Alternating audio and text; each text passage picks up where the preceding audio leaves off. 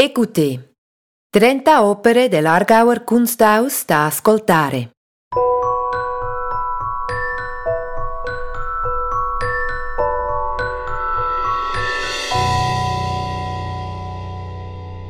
Come forse sapete, l'Argauer Kunsthaus vanta una straordinaria collezione di arte svizzera.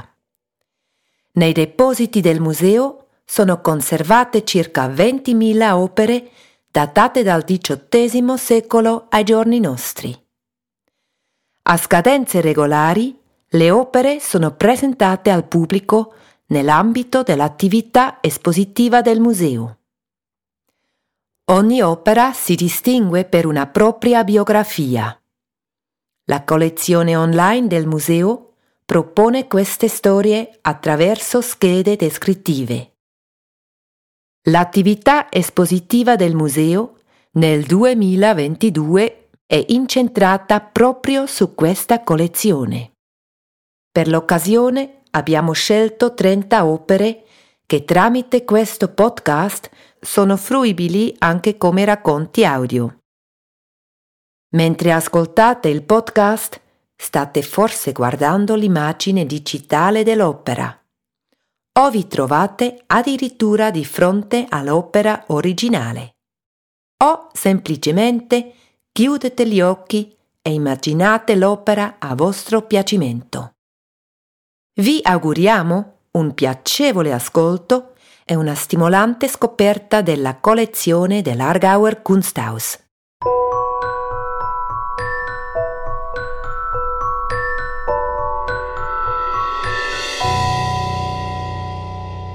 Sophie Henriette Gertrude Teuber-Harp.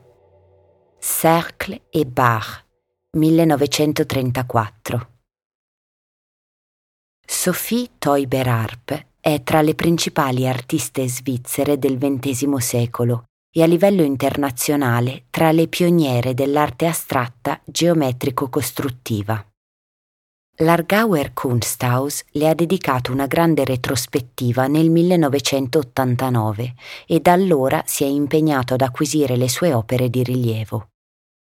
Grazie a singoli acquisti e soprattutto a un ampio comodato, Sophie Teuber Harp rappresenta oggi un nucleo di spiccato interesse nella collezione del museo.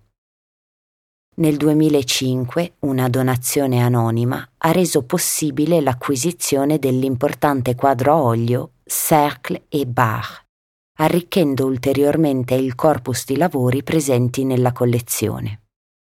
L'opera, nata in una fase di lavoro significativa e particolarmente proficua, è un esempio cruciale del periodo caratterizzato da soluzioni formali, nelle quali elementi volutamente semplificati generano un sensibile equilibrio tra colore e forma.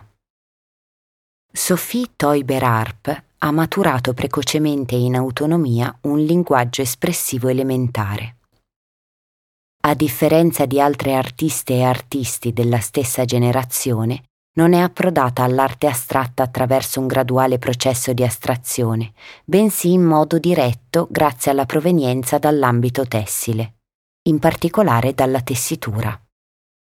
In modo altrettanto spontaneo e a prescindere da qualsiasi dogmatismo, ha sperimentato anche la combinazione di un'organizzazione geometrica della superficie con motivi figurativi.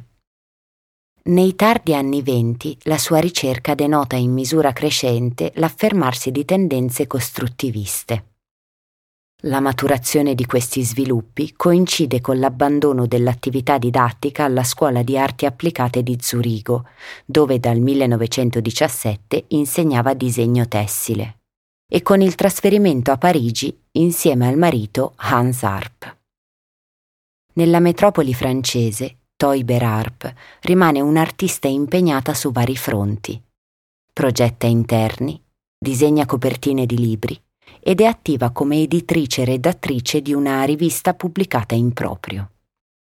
L'ambiente artistico parigino, l'adesione a gruppi artistici quali Cercle et Carré e abstraction, création e le correlate attività espositive la portano però sempre più verso l'arte visiva. In questo periodo realizza i primi quadri a olio e i primi rilievi. Nella maggior parte dei casi si tratta di opere appartenenti al gruppo delle composizioni dinamiche, nate nel 1931 e caratterizzate da una semplificazione degli elementi compositivi. Linee e forme elementari sembrano fluttuare senza peso sullo sfondo bianco. In questo contesto si iscrive anche il dipinto Cercle et Bar del 1934, in cui Toiber Harp consegue un armonico equilibrio tra gli elementi in gioco, affrancati da un rigoroso ordine strutturale. Costruzione pura e intuizione ludica sono coniugati in modo particolarmente felice, generando una sintesi delle forze espressive che fin dagli esordi hanno caratterizzato il suo lavoro. All'inizio degli anni 30, Sophie Teuber-Harp è un'esponente riconosciuta della cerchia parigina delle avanguardie internazionali. Ne è una testimonianza la provenienza del quadro, un tempo appartenuto a Yvonne Servos, titolare della Galerie des Cahiers d'Art a Parigi, che nel 1934 aveva incluso Sophie Teuber-Harp in una mostra collettiva.